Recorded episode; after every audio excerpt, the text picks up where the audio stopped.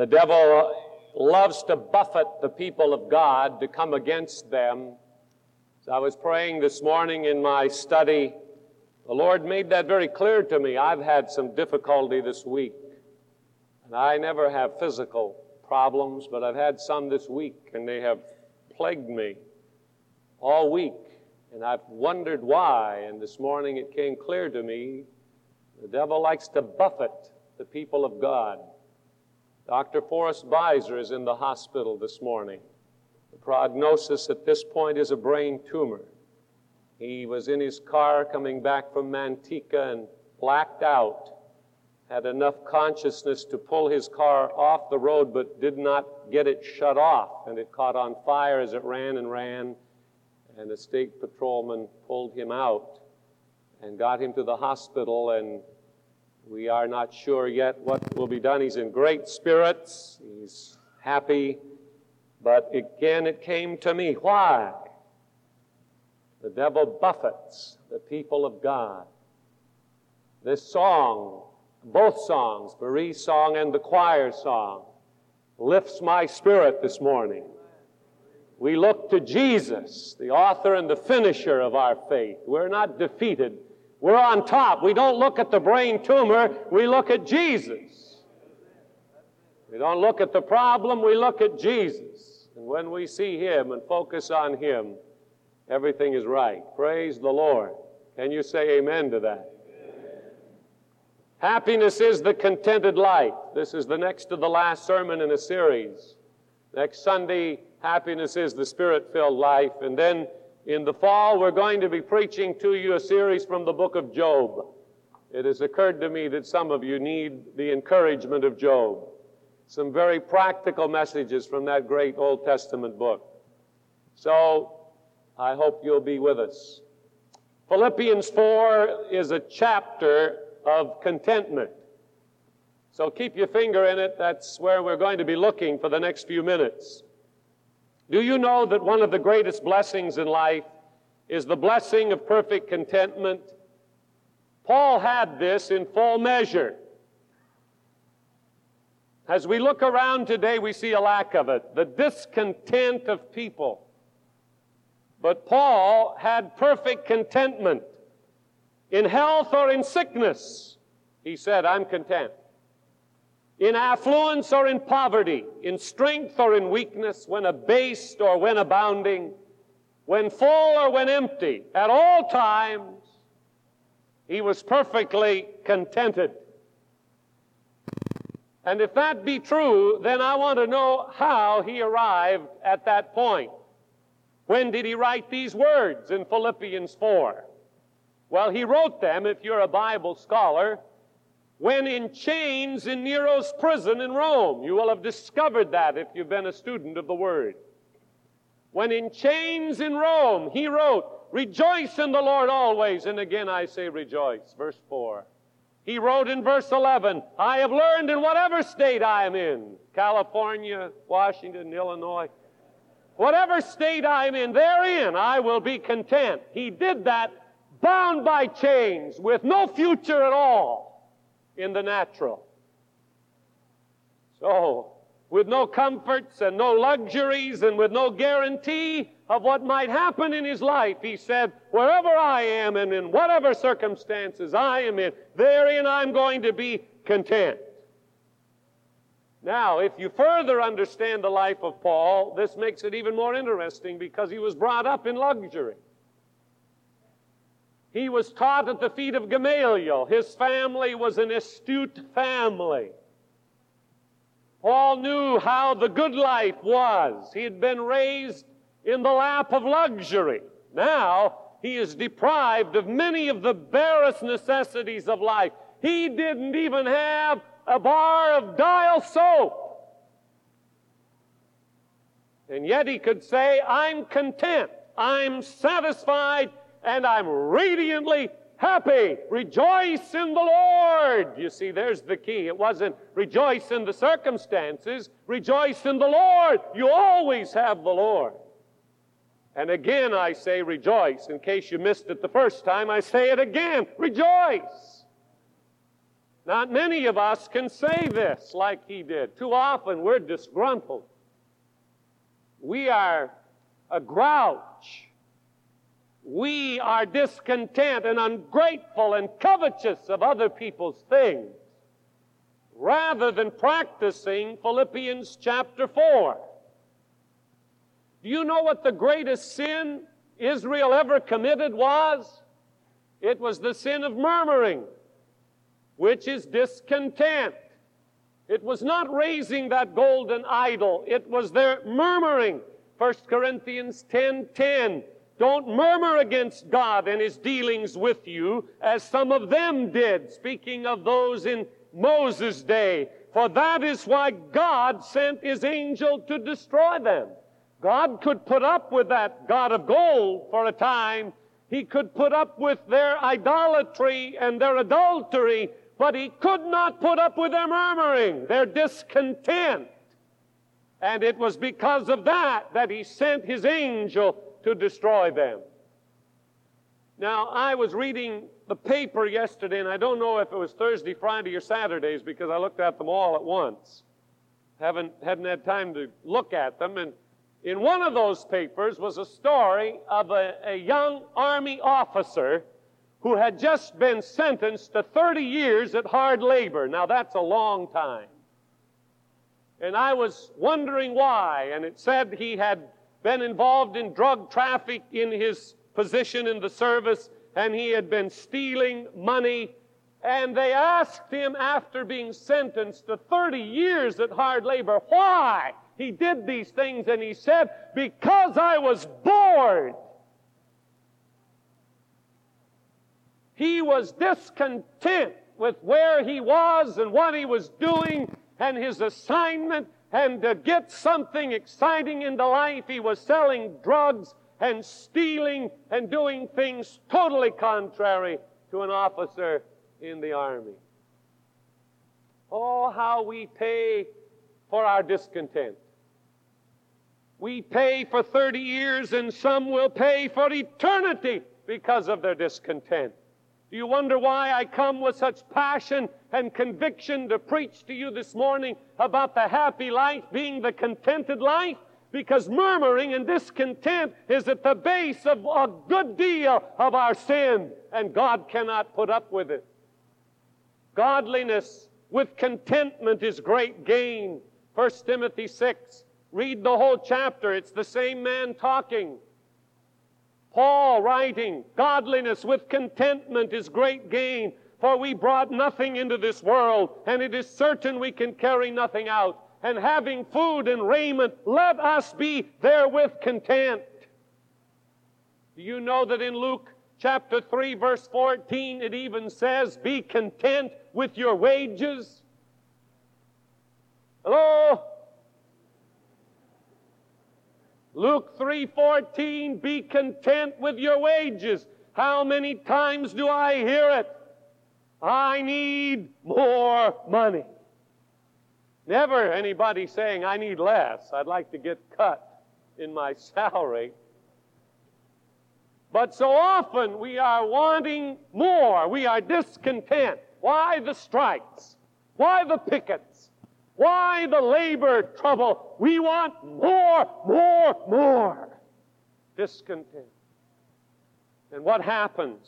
Strife, discord, difficulty. Notice Paul said something important. I have learned to be content. Now, I want to help some of you right now. We are not contented by nature.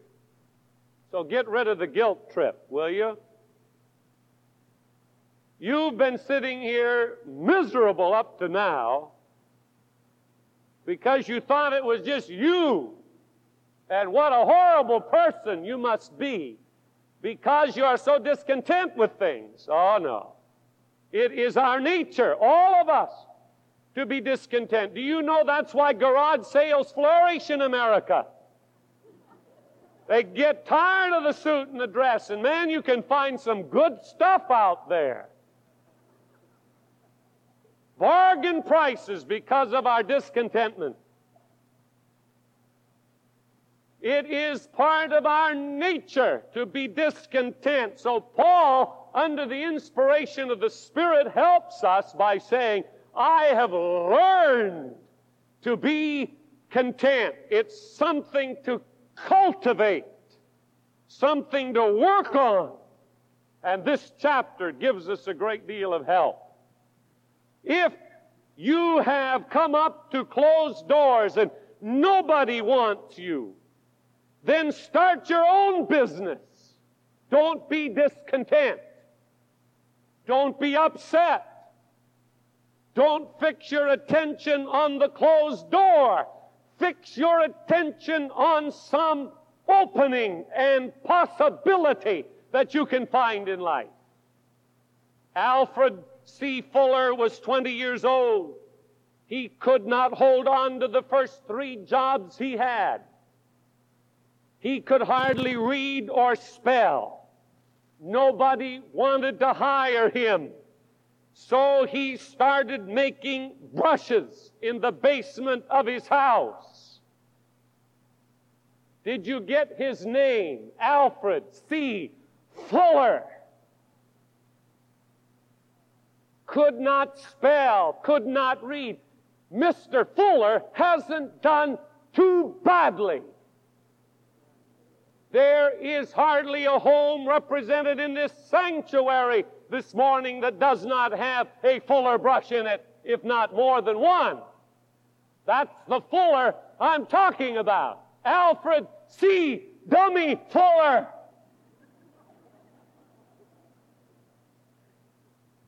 What would some of us do? We'd sit in the basement and moan and groan and complain, and some would commit suicide.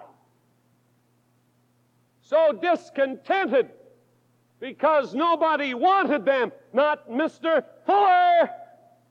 He put brushes together, went out on the street and sold them, came back down into his basement and made some more, and went back and sold them. And then he hired the kid down the block to go out on the street while he kept making them. And then another one and another one. And some of you have been a representative of Alfred C. Dummy Fuller. What do you do? Look at the problem. Look at the closed door. No, you get the spirit of Philippians four in your heart and move out in the name of Jesus to do something for His glory. Now, you've got the bulletin, which gives you a lot of room to write notes in. Aren't you happy for that little change in the bulletin this morning? I want you to fill it up. Put your name on the bottom and turn it in. I want to test you to see... No, not really. But here are five things from Philippians four. We've got to run through very rapidly this morning. Five things that Paul has written in this chapter that you've got to get a hold of if your life is to be full and meaningful and directed and powerful and contented. Number one is the purpose, and all of these things begin with P. The purpose of God, first of all. Verse three reminds us that our names are recorded in heaven. There is therefore an eternal purpose for all of us. We are not children of time. Romans eight twenty-eight says that we know that everything works together for good to those who love God, who are the called according to His purpose. And Paul begins this beautiful chapter and outline by reminding us of the purpose of God. Our names are recorded in heaven. We are made for all eternity. Our source of joy and our source of contentment is not anything upon earth, but that which is permanent in heaven. Glory to God! Where is your emphasis? Is it in the new lamp, the new car, the new furnishings, the new job, or is it in that which really lasts? Our names are recorded in heaven. Even the devil can't get at that book. He has no right to it. We are eternal creatures of God. And so what if things aren't going good today? We're creatures of eternity, not of time. Our purpose is a godly purpose, an eternal purpose, and we're going to come out right if we remember that. Our names are recorded in heaven. That's why Paul could sit in that jail bound by chains and be happy, because he knew that his home was an eternal one. Years ago in the Northwest, Reverend Edgerton Young, a missionary to the Indians, told a beautiful story of an Indian who with his son came down from the distant hunting grounds to fish. The night before returning home, the father told the boy to put the Book of Heaven, as he called it, in his pack, for they were going back one hundred forty miles to their home. That same night, the uncle who was, who had the wigwam where they were staying asked if he could have the Bible to read for a brief time, and the boy pulled the Bible out of the pack and handed it to his uncle, and after he read it a while, he tossed the Bible back in some blankets that were laying there, and they forgot about it. The next morning, the father and the son started on their homeward journey early. On their snowshoes, they walked seventy miles that day. They stopped and ate some rabbits and had prayers and slept. The next morning, they pushed on and made seventy miles more and reached home. That night, the father said to the son, "Give me the Book of Heaven, that we may read and share prayers together." The boy opened his pack, reached in, and could not find the Book of Heaven. It was at that moment that they discovered the uncle had not put it back in the pack. The father was disappointed somewhat, but did not say much. The next morning he arose before the rest of the family, put his snowshoes on, and walked seventy miles through the snow. He stayed that night. The next morning he walked seventy more miles to the wigwam of this uncle, and he got the Book of Heaven. Stayed that night, walked seventy miles, stayed another night, walked seventy miles, finally arrived home with the Book of Heaven. He had walked two hundred eighty miles to get the Book of Heaven. How many miles would you walk for an eternal purpose? How much would you put yourself out for the Word of God, which lives and abides forever? He wanted his copy of the Word. Our contentment, our satisfaction should be in the eternal purposes of God, not in the stock market, certainly not in the horoscope. God help you if you even read it. Certainly not in the passing things of this life. We are wrapped up in the eternal purposes of God, and that's where contentment begins. Our names are recorded in heaven. Hallelujah. Nobody can touch that. The second P is the presence of God. Verse nine says that the God of peace shall be with you. The presence of God. We should consciously enjoy the presence of the Lord every day. Psalm twenty-three four says, "Yea, though I walk through the valley of death, I will fear no evil." Why, David? "For thou art with me, thy rod and thy staff, they comfort me." Hallelujah. The presence of God. Isaiah forty-three, one and two. "Fear not, for I have redeemed thee. I have called thee by thy name. Thou art mine. When thou passest through the waters, I will be with thee. And through the rivers, they shall not overflow thee. When thou walkest through the fire, thou shalt not be burned, neither shall the flame kindle upon thee." Oh, how precious is the presence of God. I told you last Sunday, the Holy Spirit is within us. The angels are around us. The Word of God is a power to keep us. We have the presence of God, and that should bring us contentment. I have said to people, you must practice the presence of God. You must daily, hourly, almost moment by moment, practice the presence of God. The peace of God is there, and the God of peace is there. Always. To surround us, to be with us, to help us through the flame and through the fire and through the flood. The God of peace shall be with you. That's what Paul knew in his heart. Though he was chained, though he was incarcerated, the God of peace was with him. He had the presence of God and was content because God was there. Hallelujah. The third P is the people of God. Verses ten and fourteen. Read them sometime today. Paul was surrounded by loving friends who prayed for him and in whom he found fellowship. How wonderful to belong to the family of God. Now let me chat with you a minute about what I feel about this particular point. Many of you do not enjoy and profit from the people of God. Hebrews thirteen five tells us we are not to forsake the assembling of ourselves together, and we have used that verse to say that we should be in the house of God together, and that's true, but there is a broader meaning than that. I believe the writer to the Hebrew Christians was saying that we need fellowship, and we should not forsake the assembling of ourselves together to draw on one another's energies and one another's strength and one another's wisdom and to grow together in the things of God. Read Philippians four and learn from Paul what the people of God meant to him. I don't think he could have made it without the people of God. And I don't think any of us can make it without the people of God. The most beautiful words to my ears are these precious words, "Pastor, I am praying for you." What a wonderful strength it is to a pastor to know that he has hundreds of people praying for him every day. The people of God bring a contentment and a strength that nothing else in this world can do.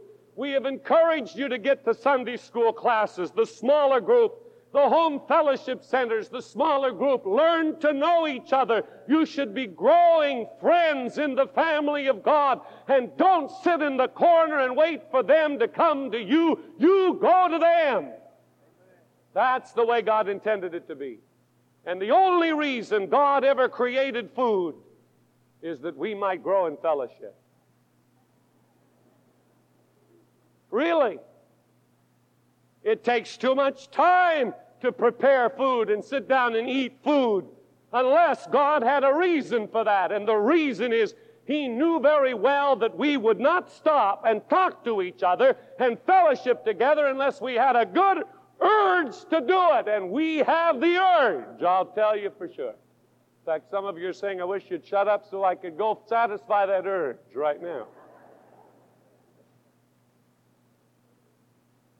God gave us a craving for food, that we would sit down and talk.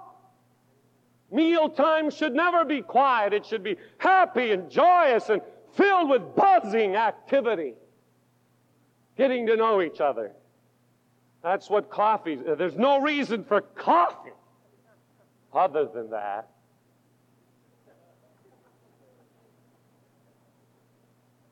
To some, He gave a stronger desire for food than others for some reason. Maybe you need fellowship more. I don't know. But at any rate, the point is the people of God are a part of this message of contentment in Philippians four. I can't get by without you. You don't know the strength I get just standing up here looking in your faces. And I have people say, "Well, it doesn't matter if I'm there. You never miss me." I do too miss you. You minister to me, you minister to this choir and these pastors, and you minister to each other. What would it be like if all these seats were empty today? What if everybody said on one Sunday, "I don't think I'll go, they don't need me," and there was nobody here? What a witness that would be. And how weak we would be, the people of God. Christians need friends, and they need love, and they need prayer. And how precious it is to meet together with brethren in unity and to share the joy of fellowship in Jesus Christ. Do it often. Get into these groups. Find out after church the joy of loving fellowship and prayer and strength from the people of God. Paul had it constantly and had it to survive with. The fourth P is the peace of God. Verses six and seven.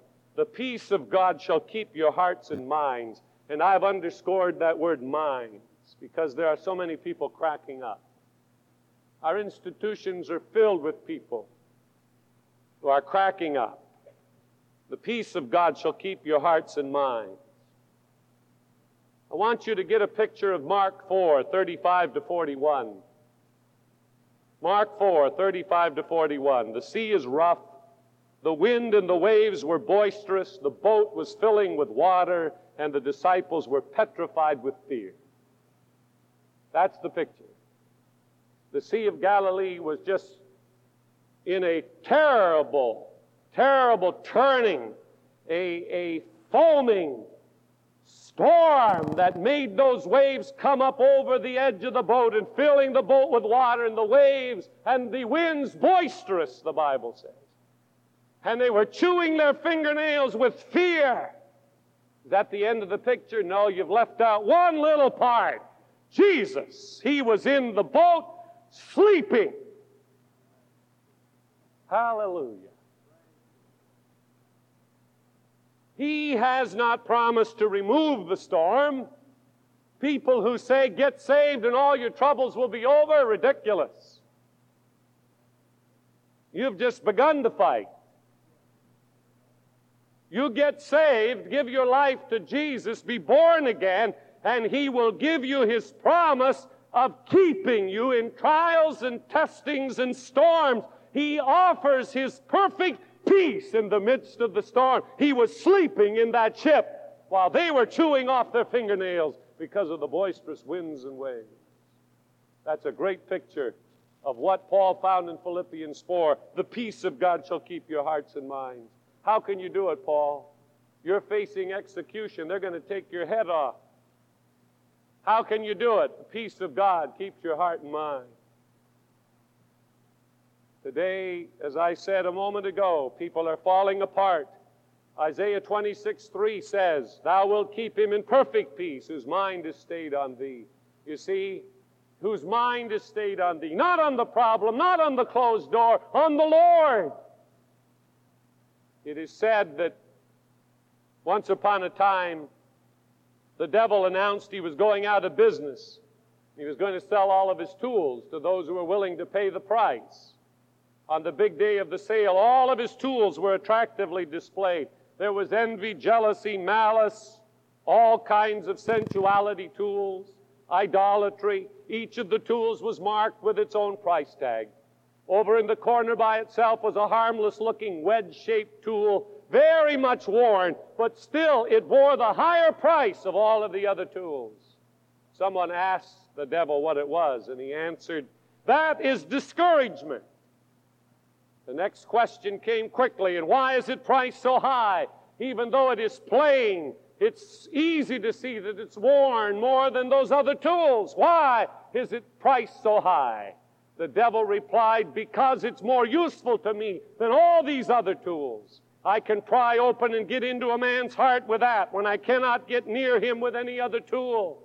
Once I get inside, I can use him in whatever way suits me best. It's worn well because I use it on everybody I can, and few people know it belongs to me. Discouragement. What happens when that tool is used on us? Discontentment. We get people discontented with the church. They want to try something else because they're discouraged. They're discouraged about their job, so another job, that's the answer. Their car, they're, they don't like their car, another job or another car. Discouraged, discouraged, discouraged. And the devil stands over in his corner just dancing with glee. The discouragement of the enemy is his number one tool. But the Bible says the peace of God will keep your hearts and minds through Christ Jesus. Hang in there. The peace of God will bring you through, not some other thing that we think we have to add to help us out of the discouragement. Glory to God. Paul found it so. The devil couldn't use that tool on him. That was one of the people he never had success with. Now, the fifth P, said there would be five. The provision of God. It's verse nineteen, one of my favorite verses. My God shall supply all your needs according to his riches in glory by Christ Jesus. Hallelujah. The provision of God. Dwight Moody, speaking on verse nineteen, said it's God's blank check. The firm, my God, the promise, shall supply the amount, all your need, the capital, according to his riches, the bank, in glory, the signature, by Christ Jesus. The firm can never go bankrupt. The promise is absolutely certain. The amount is always sufficient. The capital is limitless. The bank can never be robbed. The signature is on every check. How can we ever be discontented? How can we ever be dissatisfied when we live in Philippians chapter four? Hallelujah! The five P's that the apostle practiced every day of his life. And if you look back to chapter three, verses twenty and twenty-one, he said it again, our citizenship is in heaven. And he closes these great verses in chapter four by saying, now unto our God be glory forever and ever. So what if I lose my head in Rome? Now be unto our God glory forever and ever. Hallelujah. Purpose, presence, people, peace, provision. Our God will supply. You can sit around and grumble if you want to, or you can live in chapter four of Philippians. If you will, the discontent will vanish. The sorrow will flee. The discouragement will disappear. The power of God will come to your life. There will be healing in the contentment that only Jesus Christ can give. Now I close with a story of a friend of Missus Letourneau. I've been trying to give you some helpful applications week by week, and here's my application. This friend was told by a doctor, you cannot speak a word for six months. Your voice is so bad that you must not open your mouth to speak for six months. Total rest from your voice. Oh, for a woman to have that pronouncement. She had four children and a husband besides. She said, what will I do? He said, buy a whistle. When you want your children, blow the whistle. Put pads in every room of your house with pencils by them and write notes. She went home with the whistle, put pads all over, told her family what she had to do. She began to blow the whistle, and the children were more responsive than they'd ever been. When she blew that, they would come a-running. She would write notes all over the house for her family members, children and husband. After six months, she could speak now. Somebody asked her, what did all of that mean to you? How did you ever get through that? She said, I'll tell you, it gave me such contentment. I would pick that whistle up and blow that whistle, and those kids responded like I never had them respond when I was going around yelling at them all the time. It was amazing the change that came in our family. She said I would write notes out in places, and then after a few minutes, I'd run back and tear the note up and throw it in the wastebasket because I knew it was the wrong thing. I shouldn't have said that. She said, we save more fights and more problems by my tearing up those notes. She said, what have I learned? I've learned to be content and to shut my mouth. And I read that story and I thought, boy, what a revival that would bring to any church. If we would just stop our mouthing and become content with what God has given us. Start living for a change instead of complaining, griping, biting, and chewing, and hurting one another. So you go home now and buy a whistle. Put pads around, and before you speak, maybe write the note out. Maybe you'll have time to go tear it up. Start loving one another, whatever comes. We're God's. The devil can't touch us without his permission. We have an eternal purpose. We have an eternal presence. We have an eternal peace. We have eternal people to share with. Hallelujah. And we have an eternal provision in God, in Jesus Christ. We can be victorious. I can do all things, he said in verse thirteen, through Christ, who is right now strengthening me. And I feel that strength as I stand here. How about you as you sit there? I can do all things through Christ who is strengthening me. I'm going to be content. I'm happy right where I'm at. I'm happy with my wife. I'm happy with my house. I'm happy with you. I'm happy with everything. I'm happy in Jesus Christ. I'm saved. I'm on my way to heaven. I have an eternal home and an eternal glory that fadeth not away. I'm satisfied. And I want to live that way until Jesus comes. And that's the way he wants us all to be. So let's get healed as we stand together all over the church.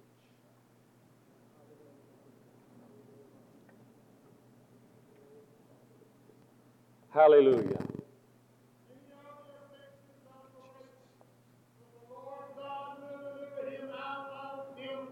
Amen. Therefore the eye of the Lord is on the righteous, and his ear is open unto their prayers. Make your prayers known unto me. Remember the affliction that come on you. They are working for you a far more exceeding and eternal weight in glory. Look not at those things which are seen, but look at those things which are not seen. For those things which are not seen, they are eternal. Mm-hmm. I have purchased for you an eternal salvation.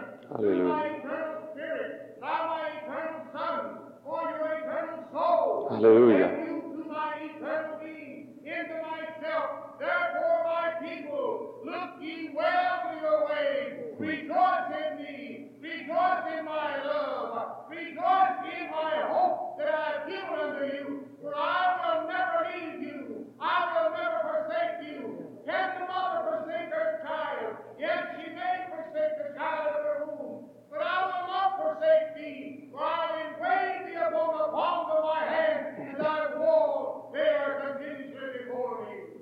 Hallelujah. Hallelujah. Hallelujah.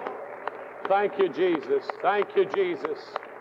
Praise the name of Jesus. Hallelujah. For those of you who are new to us, let me explain.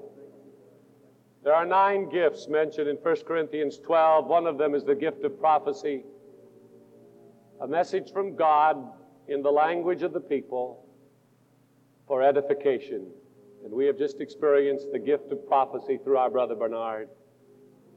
An edification to all of us. Hallelujah. And I receive it, don't you? Glory to God. I receive it. Now, dear friend, if you are without Jesus Christ today, you don't need to leave without him. He loves you. He died to save you. And I want you to receive him into your life.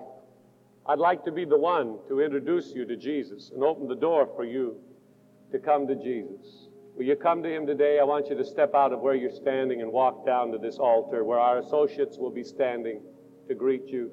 If you're in the balcony, stairways lead you down to the front. Now, nobody moving for the next few moments because this is the most important business of the whole day right now. I want you only to be moving toward the altar. If you need Jesus Christ in your heart, I want you to come and receive him. We have material we want to give you. If you've not asked Christ into your life, you've got to do that to make heaven your home. And it's so easy, so easy. So I ask you to make a public declaration. Just come from where you're standing. And those of you who have committed the sin of discontentment, you have not been satisfied. You've been in a turmoil. You need forgiveness from that. And let the peace of God start moving into your heart. And I want you to come for prayer with one of the pastors. I want you to step right out. And you identify the thing as you come. This is important. It's important. Then I'm going to pray for all of you before we close. All right? Is that fair enough? I want us to sing, Pass Me Not, O Gentle Savior, this morning. And I want you to begin to move toward Jesus. And then we'll be through in just a few moments. God is in this place. Hallelujah. You let your needs be met.